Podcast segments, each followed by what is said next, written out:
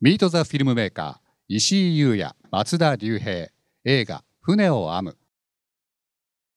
第一線で活躍する映画作家の生の声が聞ける人気イベント「ミート・ザ・フィルムメーカー」今回は4月に全国公開される話題の映画「船を編む」の完成を記念して同作品の監督を務めた石井優也氏をゲストに迎えます。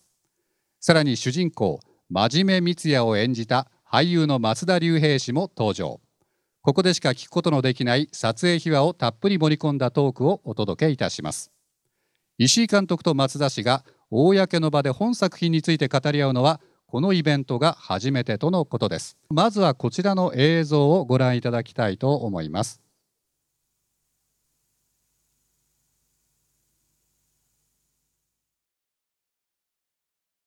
真面目君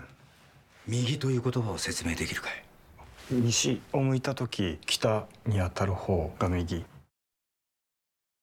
今日から自称編集部に配属になった真面目光也君。要令採集この資料室には100万以上の言葉が保管されている。あの人さ絶対変だよね。童貞だろ。西岡さん。迎えに来てくれたんだ。私は家具屋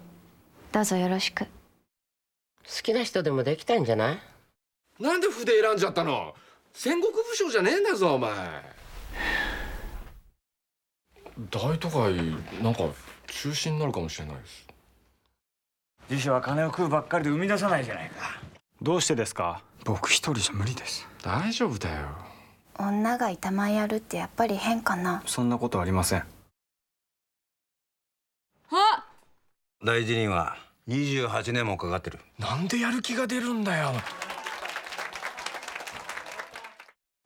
がとう。ちょっと男前になったね。手紙じゃなくて言葉で聞きたい。好きです。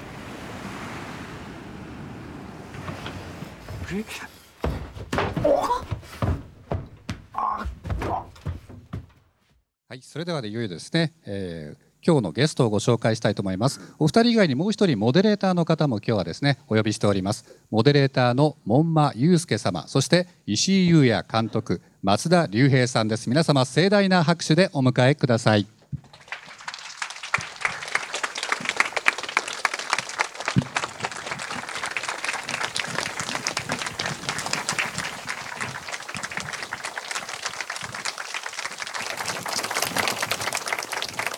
じゃあどうぞお座りください。えー今日は石井優也監督松田龍平さんをお迎えして、えー映画「船を編む」についていろいろと伺っていきたいと思います。まずあのお二人にこの「船を編む」という作品との出会いについて伺いたいと思います、えー石井監督はこの作品、えー最初はどういう形でお知りになって、えー映画化することになったんですか？うーん。まあこういう小説の映画化をするぞっていうことでですね。え電話が来ました。ーああそれはプロデューサーの方からってことですよね。そうですね、えーそそれでけ、えー、と小説をあの読ませていただきました。お読みになってどんな感想でしたか？まあ本当に割と皆さんの感想と一緒というか辞書作る人って大変だなとか、はい。本当にもう普通の感想ですかね、ええ。ただなんかこうあの情熱みたいなものでそれをなんか押し付けがましくなくなんかすごくいい距離感で描いてるなと思ってあなんかその辺はすごくあの心に残りました。ー。えー。えー竜兵さんも、えー今回主人公のはい。真面目光也という、えー人物を演じていますが、えーこの作品脚本をお読みになったっていうのがまず入り口になるんですかね。はいそうですね。えーそれをお読みになった時に最初の感想ってどんなふうなことをお思いになりましたか？初め読んだ時にそうですね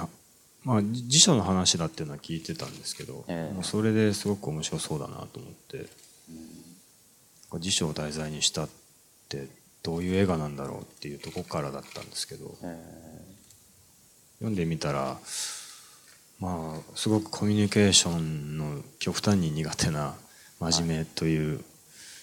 男が、あのコミュニケーションが苦手なのに辞書を作るっていう、うんところがすごい面白いなと思って、うん、だから辞書を作りながら彼自身も成長していくというか。えー。すごくあのー真面目というそのキャラクターも含めてあのーまあ、魅力的な登場人物がたくさん出てくる作品だなっていうふうにも僕は思ったんですけれど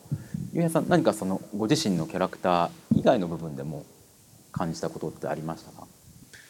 そうですね。いやもう本当になんですかねこれ以上ないっていうぐらい、うん、みんな面白くて、は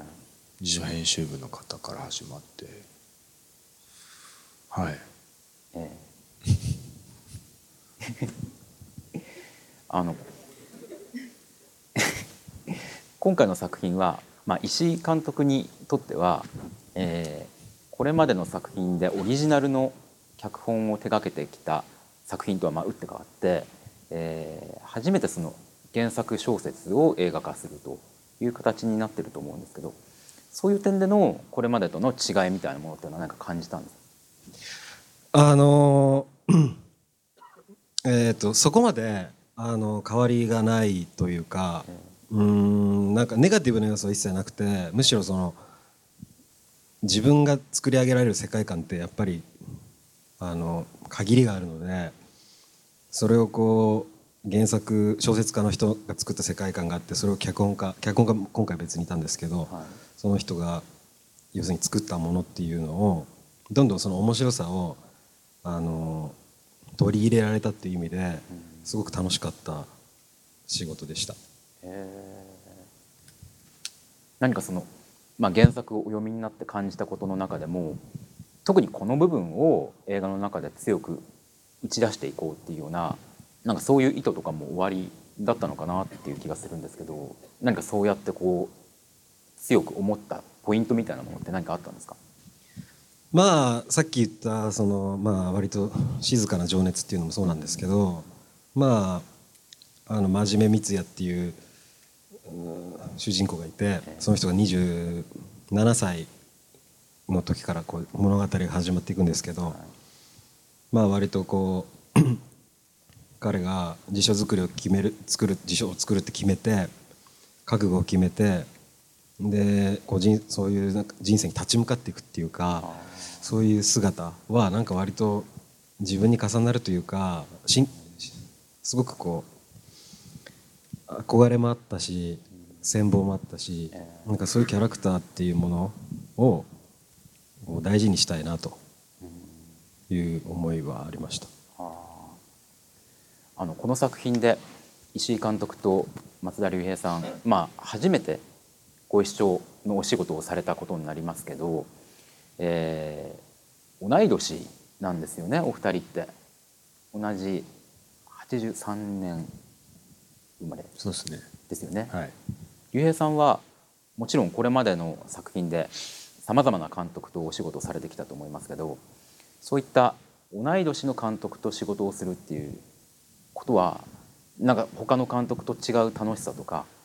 えー逆に何かその苦労であったりとかそういうものってあったりしたんですか？まああのそうですね。まあいろんな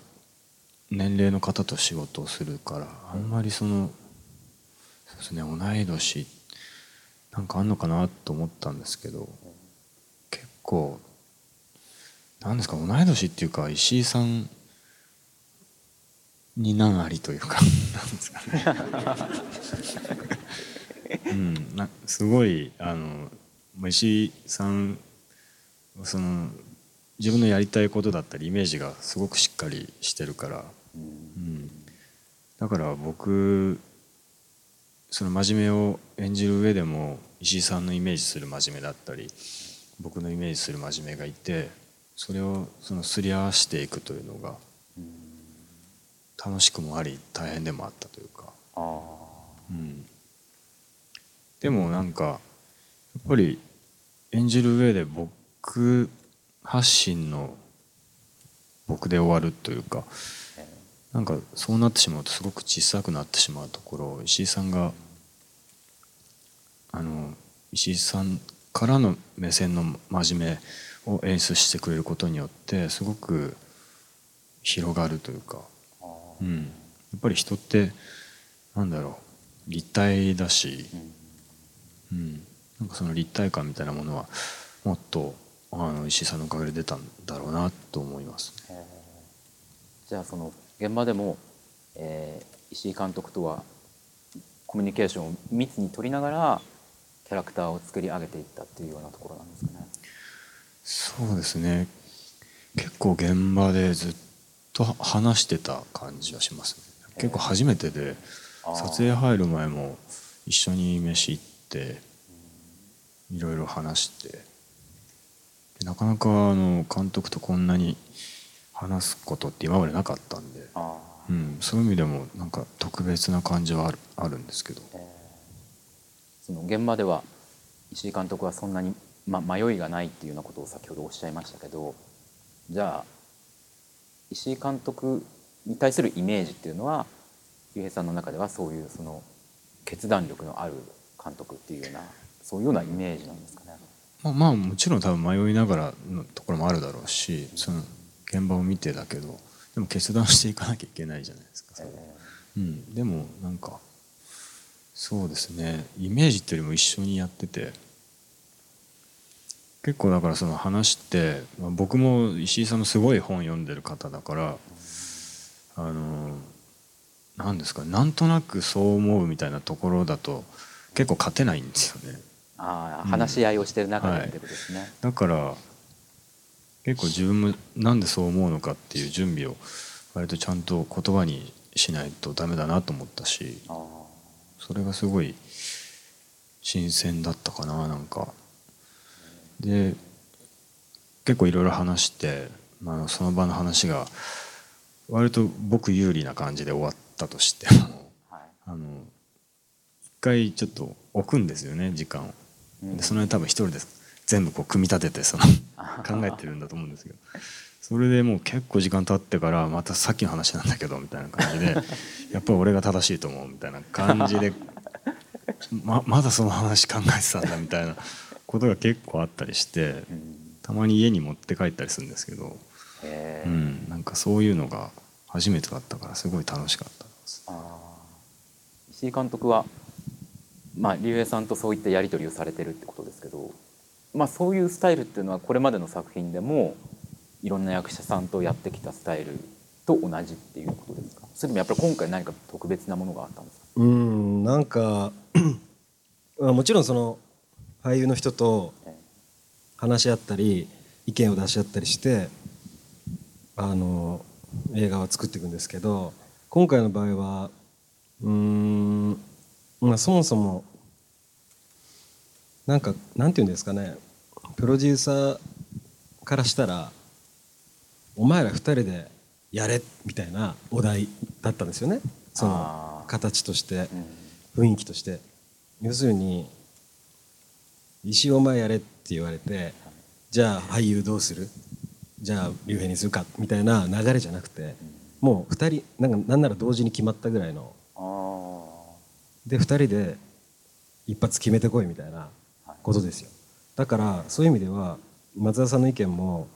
すごくこうえっ、と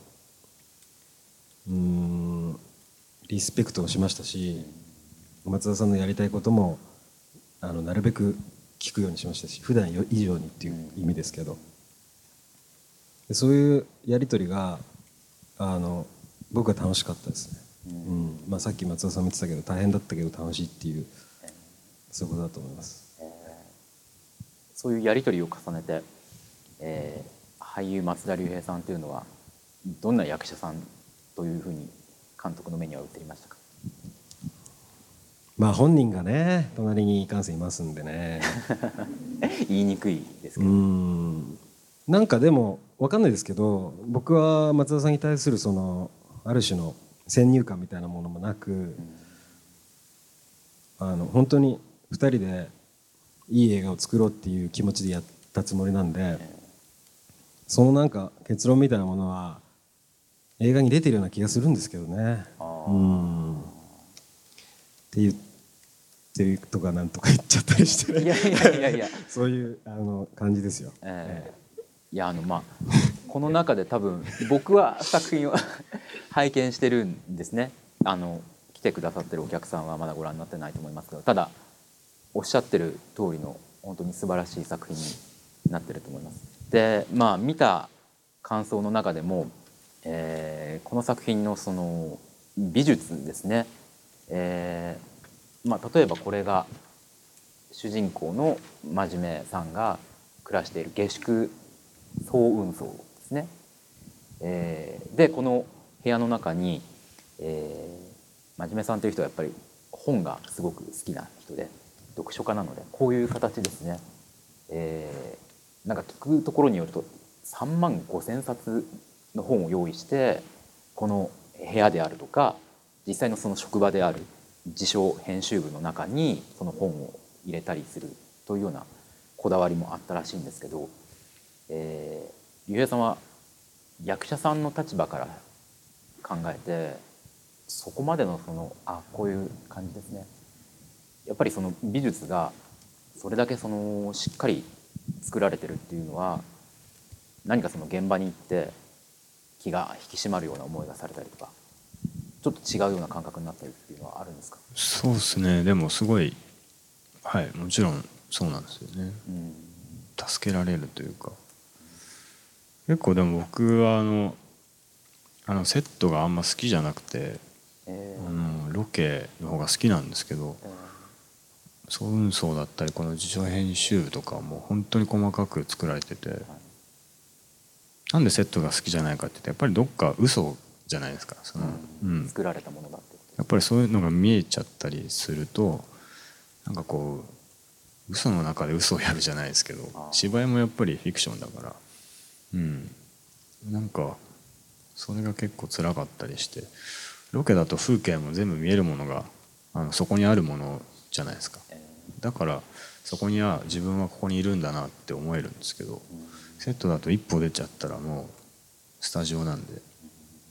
ただでもそういうの全部あの忘れちゃうぐらいすごくよくできてて総運送とかも今ちらっと映ったんですけどすごいなんですかね。本当にあの床とかも歩くときしむんですよねちゃんと。そうなんですか、うん、うわーと思って。えなんかそういうのにやっぱり助けられてるんだなって思いますね。石井監督はこういった今回の作品の美術に対しては何かどういう意図を持って臨まれたんですか？まあ一つはその美術の方が、えー、とべらぼうに優秀だったっていうのは一つあるんですけど、まあ、その上で、まあ、こういう本だとかあの、まあ、本ですけど本がたくさんあるんですけどなんかこううんぬくもりが感じられるというか、はいなんか本がいっぱいある風景ってものすごくなぜか人間味があるというか人間のあったかさみたいなものが感じられるような気がしてなんかその辺はあのなんかそういう方向性でっていうお願いをしましたけど。あー。確かにその本であるとかその総運送の床がきしむとかなんかそういうのは本当に人肌感っていうんですかね。あの本当に作り物じゃない温かさみたいなものがすごくあるなっていう気が本当見ていてしたんですけどあの撮影全般を振り返って、えーまあいろんなシーンそれぞれに大変なことがあったと思うんですけど特に何かこう印象に残ってるエピソードがあったら教え教えていただきたいなと思うんですね。まず石井監督から何かうーん皆さん映画ご覧になってないので非常に難しいんですけどうーんなんなんですかね。でもこのあもうなくなっちゃいましたけど。ソウンソウは、はい。えーはい。えーこういうソウンソウやっぱりすごく好きでしたね。なんか、まあ、アパート1階と2階とこう部屋とってこう作ったんですけどまあ原作を読んだ方はあのお分かりだと思うんですけど要するに学生寮昔の。それをこうのが今こう真面目君が一人で。真面目君とあとそのなんて大家のおばあさんと二人で住んでるっていう家なんですけど、まあ本当に美術が素晴らしくてなんかそこでのシーン撮影っていうのはあのずっとドキドキしてました、ええ。ワクワク。ワクワク。えー。竜兵さんはエピソードじゃなかったですよね今。まあ印象、はいまあね印象深かったことですよね、はい。エピソードはでもなんですかね。あの映画の中にあのトラさんっていう猫が出てくるんですけど。あの真面目はあのこの総運送に竹おばあさんとそのトラさんっていう猫とあの3人で暮らしてるんですけど3人じゃないか。それであのそうですね。その寅さんがやっぱこう台本に書いてあるととがきでこうスタッとこう降りてタタッと来てちょっとこっち微妙に振り向いてから行っちゃうみたいな。なんかちょっとジブリみたいなね。そういう軽やかさをイメージするじゃないですか。ああいいなと思って。で現場行ったらもう全然動かなくて。もうすごい猫ってやっぱり警戒心が強いからもう断固として動かないんですよ。なんか結構それを体中になんかこう鮭とかをぬ塗りたくるというかいろいろ匂いをつけてえ。あの寅さんをこういい感じに誘導するっていう。それはやっぱりなんですかねイメージって怖いなじゃないですけど、うん、そそんなエピソードがありました。けどー猫の気を引くのが実はすごく大変だったっていうことですよね。でも結果すごいあのねいい感じに動いてもらってすごいちゃんと寅さんの印象が残ってて、いや、うん。本編は軽やかな感じになってますよね、はい、あのまあ撮影だったり、えー今回の、まあ、作品自体に対するこだわりっていうのも伺いたいと思うんですけど、えーまあ、石井監督は今回の作品を映像化する上で、まあ、その原作を映画化するわけですからそれなりの脚色っていうのはまあ当然されてると思うんですね。でその中でも、えー特に原作でははっきりと書かれていなかった、えー年代ですね、えーそれを今回の作品では、えー明らかにして映画映像化してるっていう部分がすごく僕は印象的だったんですね。えー1995年から始まる15年間の物語ですよね。これはやっぱり何か意図が終わりのことだと思うんですけど。まあ要するにこの「大都会」っていう辞書が完成するまで15年今日かかるんですけど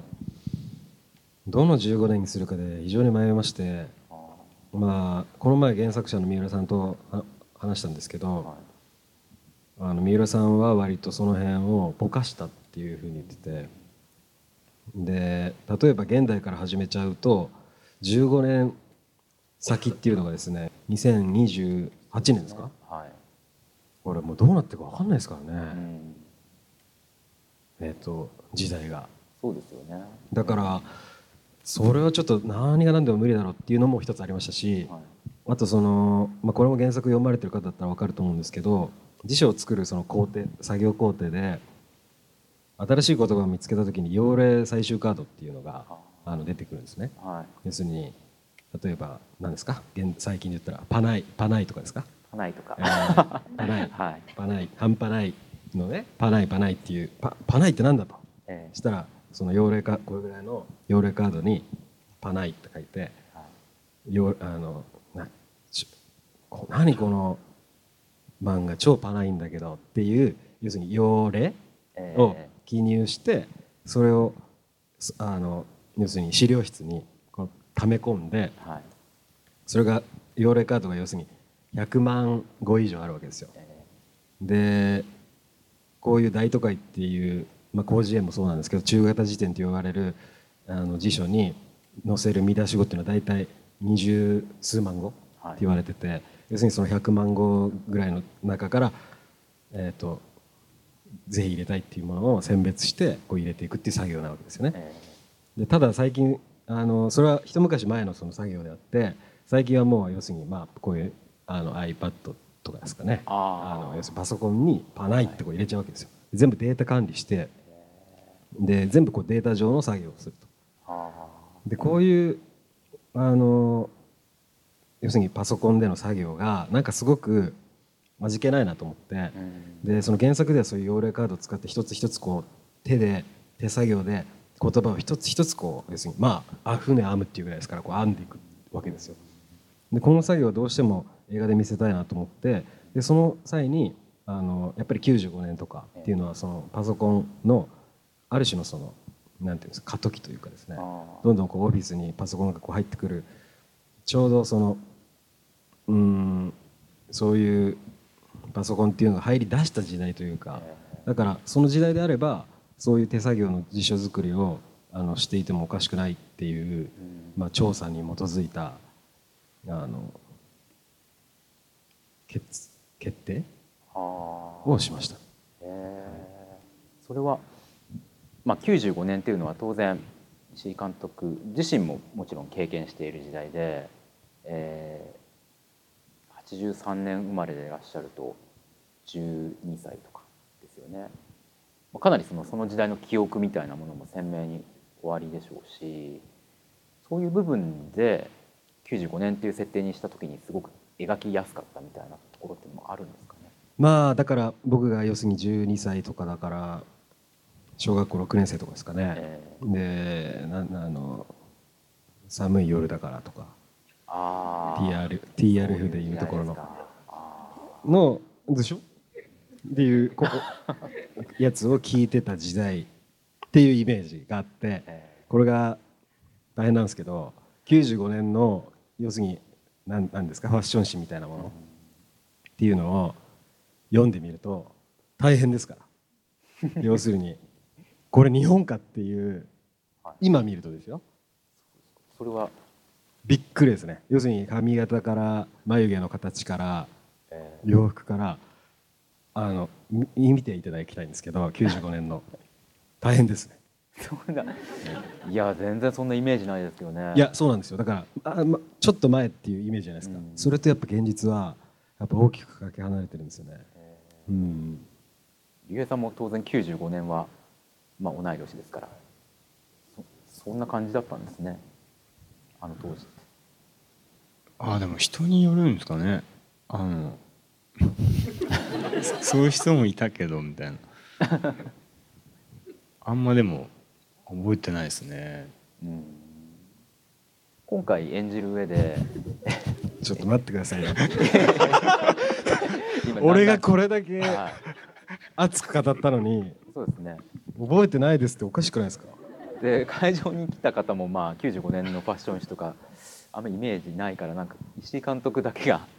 若干こう違うことを言ってるみたいな空気にああそうそう。だからそれはあれですよ。あの調べたんですけどね。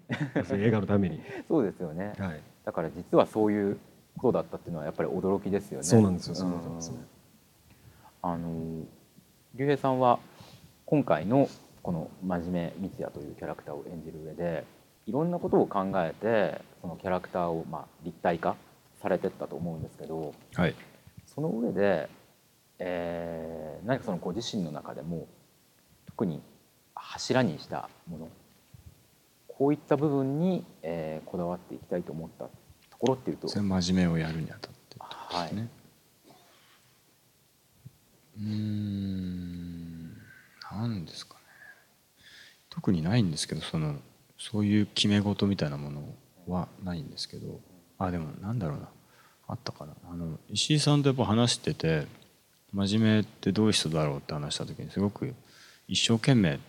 なやつっていう真面目に一生懸命そういう言葉がすごく出てきたから一生懸命にはなんだろう、うん、見えていたいなっていうのがあって。すごくあのやっぱコミュニケーションがすごく苦手な人だからその分彼の熱みたいなものが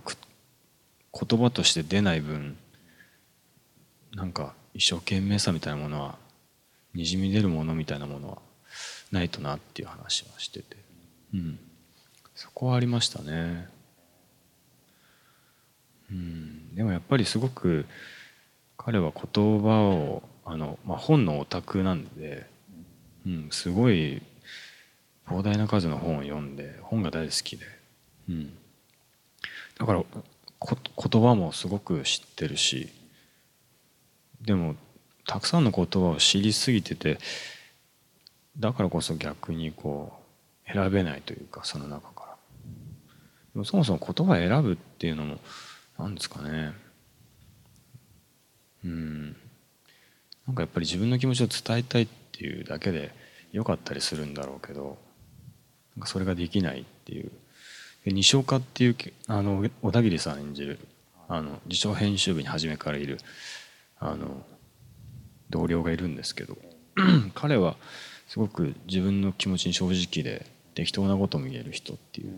なんかそこですごく真面目と対照的な人だからなんかそのやり取りもすごい面白いなと思ったしなんかそうやっていろんな人と関わりながらなんですかね、うん、向き合っていくというか辞書と言葉と向き合っていくっていう。うんでもなんですかね言葉ってなんで何のためにあんのかなっていう、うん、それを多分真面目は分からないのかなって思って、うん、ぱ人とこれはあの劇中のセリフにもあるんですけどやっぱり言葉は人とつながりたいっていう気持ちとか相手の気持ちを知りたいっていうそういう気持ちから生まれたものだから、うん、だからそれを多分真面目は分からなくて、うん、だからなんだろうな。こんなに不器用なのかなっていう感じですかね。僕は、まあ、作品を拝見した感想で言うとあの、まあ、すごく驚かされたしすごく感動させられたんですね。あのひょっとしたらまあ原作お読みになった方なんかもその人なりにその文字を読みながらイメージをした真面目像っていうのがあると思うんですけどなんか僕の中ではもっとこうある種漫画的なキャラクターっていうんですかねをイメージしながら読んでいたものが映画だともっとやっぱり人間になってるというかそれは映画だから当たり前なのかもしれないですけどただなんかそこの部分がすごくこう驚いたしすごくなんか微妙なバランス微妙な着地点のところに竜兵さんがストーンとこう着地されてるなっていう感じがして三浦紫音さんの作品、うん。三浦紫音さんの原作を映像化したものでは「えー、まほろ駅前」シリーズにも竜兵さん出演されてますけどなんかその通じる三浦紫音さんの世界みたいなものっていうのはあったりするんですか？いやーでもそうです。ありがたいですけどなんかやっぱ顔色伺いますよね。なんだろう。気になるものなんですうん、やっぱ映画見たりすると原作の方が後だったりするとねそのイメージで見ちゃったりするし逆もまたそうですから。うんなんか大丈夫かなっていう責任感みたいなものありますけど。でもなんかやっぱり原作があって映画ってすごくそういう楽しみ方もあるから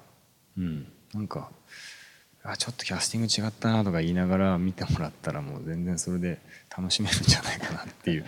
うん、なんかそういう要素も一つの楽しみとしてああだこうだ言いながら見てほしいし、うん、ただやっぱ原作っていうその何ですかね本では出せないその何ですかねもっとダイレクトに伝わる映像みたいなものの面白さもあると思うし、うん、なんかうん。面白いと思いますね。まああのすごい膨大な期間を費やして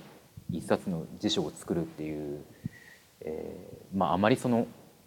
知られていないその辞書編集者の仕事みたいなものも作品を通じてわかると思うんですけど。まあ、まあ僕も僕なりにいろいろ調べたり実際にその辞書を作られてる方にお会いしたりしてこう感じるのはやっぱり僕たちたちって言ったらあれなんですけど僕とは全く違う人種の方々で要するにまあ何年かかるか分かんないわけですよね。10年なのか15年なのか場合によっては30年かかる場合もあるしっていう作業を毎日こうコツコツ淡々とした作業なんですけどそれをこう継続できる才能っていうか能力みたいなものっていうのはやっぱ僕にはないのでそういう意味ではその、まあ、損数の念というかある種のその、まあ、戦望みたいなものもありますしあの俺にはできないなっていう気持ちはありますね。だから映画もものを作るっていう意味では映画作りも一緒なんですけど結局でもそれって最初にみんなでじゃあやりましょうかって言ってから大体まあ1年ぐらいあれば長くても映画ってできちゃうんでそれを15年間ないしまあ何十年間継続できるかって言われたらこれは難しいですよね、うん、でもなんかそういう美学みたいなものもあの間違いなくあると思いました、はい、竜兵さんは辞書編集者の仕事に関してどう思われました辞書編集者？辞書編集者はえー、そうですねいやマラソンだなって感じですね。なんですか。短距離ではないっていう、うん、あのでも僕がまあもちろんその実際に辞書を作られてる方の気持ちは計り知れないですけど、うん、もうやっぱりちょっと想像してみただけでとってもじゃないけどこれはできないなって思いましたし、うん、だけどなんだろう。なんかその幼霊採取カードを持ってその劇中で松本先生っていうその辞書を作ろうとしたあのなんていうんですか？編集長ですか？違うか。あの演者さん？はい。がいるんですけど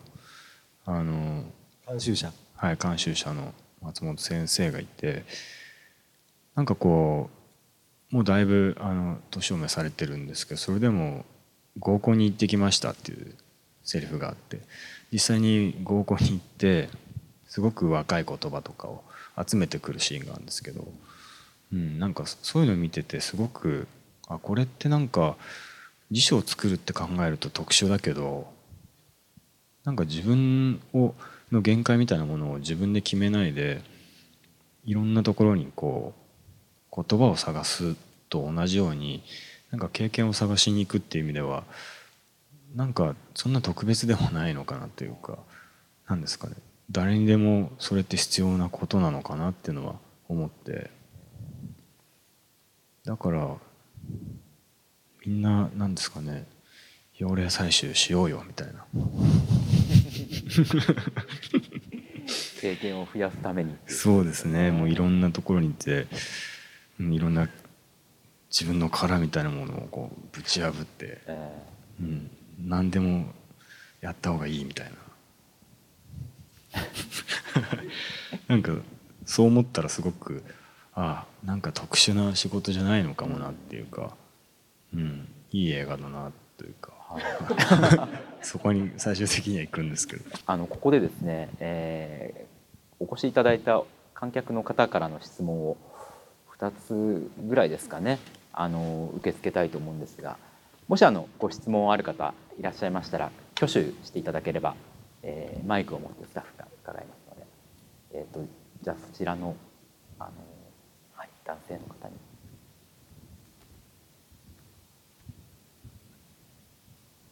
えー、とあの宮崎あおいさんの大ファンなんですけどもあの撮影中の何かエピソードがあれば教えてください。なんですかね。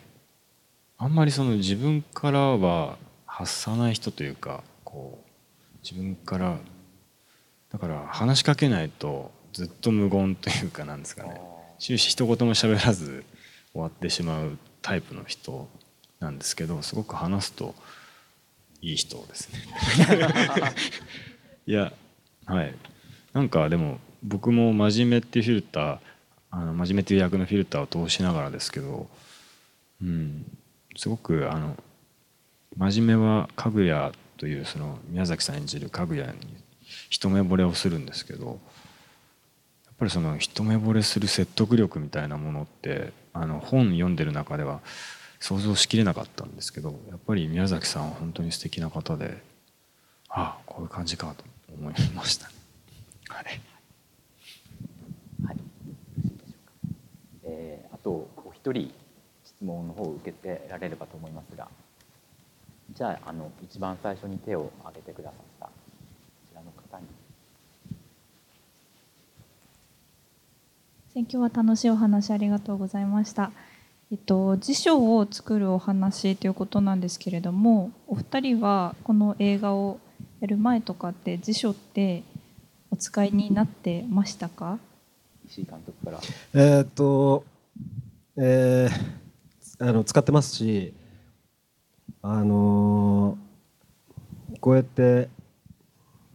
辞書のこと調べていくと、まあもう原作読んだ方はお分かりだと思うんですけど、出版されてる会社とかまたはその辞書によってまるで違うんですね。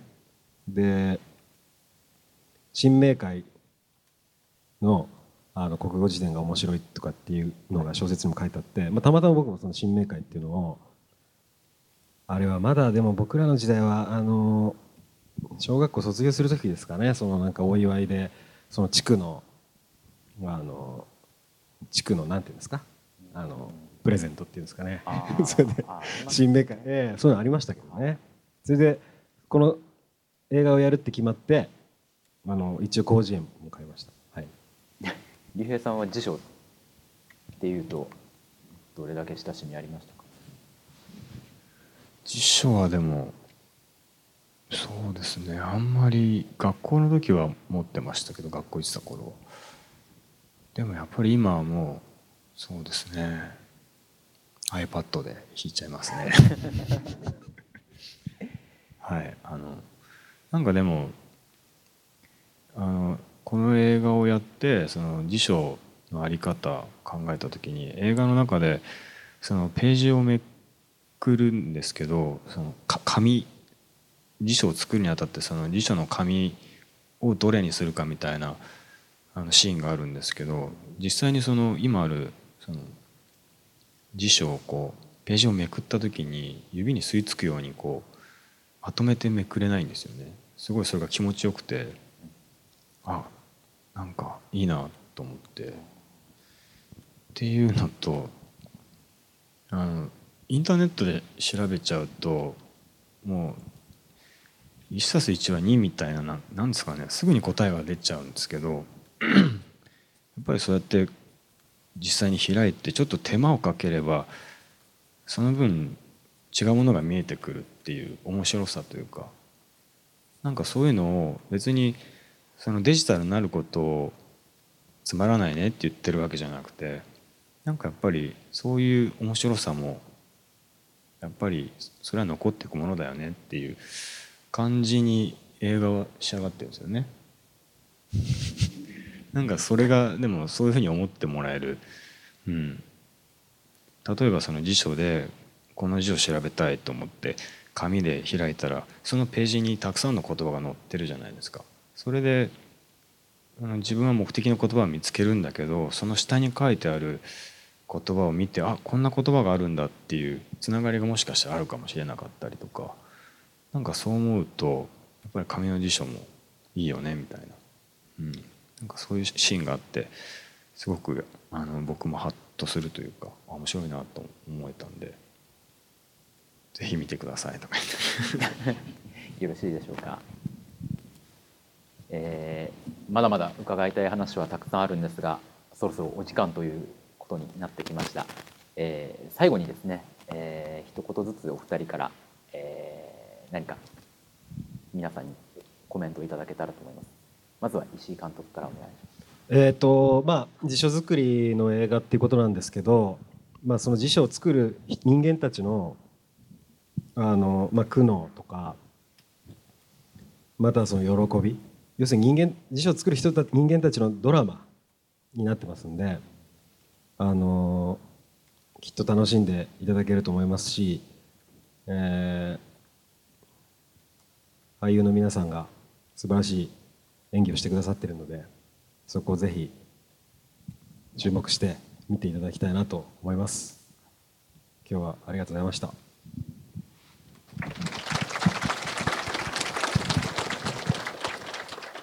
えーでは竜兵さんお願いします。あのまああのちょっとああの違う角度からあの辞書って言ってもやっぱり言葉だしあの当たり前のように喋ってる言葉をちょっと違う角度から見てあの劇中に右を説明するしてみるっていうシーンがあるんですけどなんか言葉を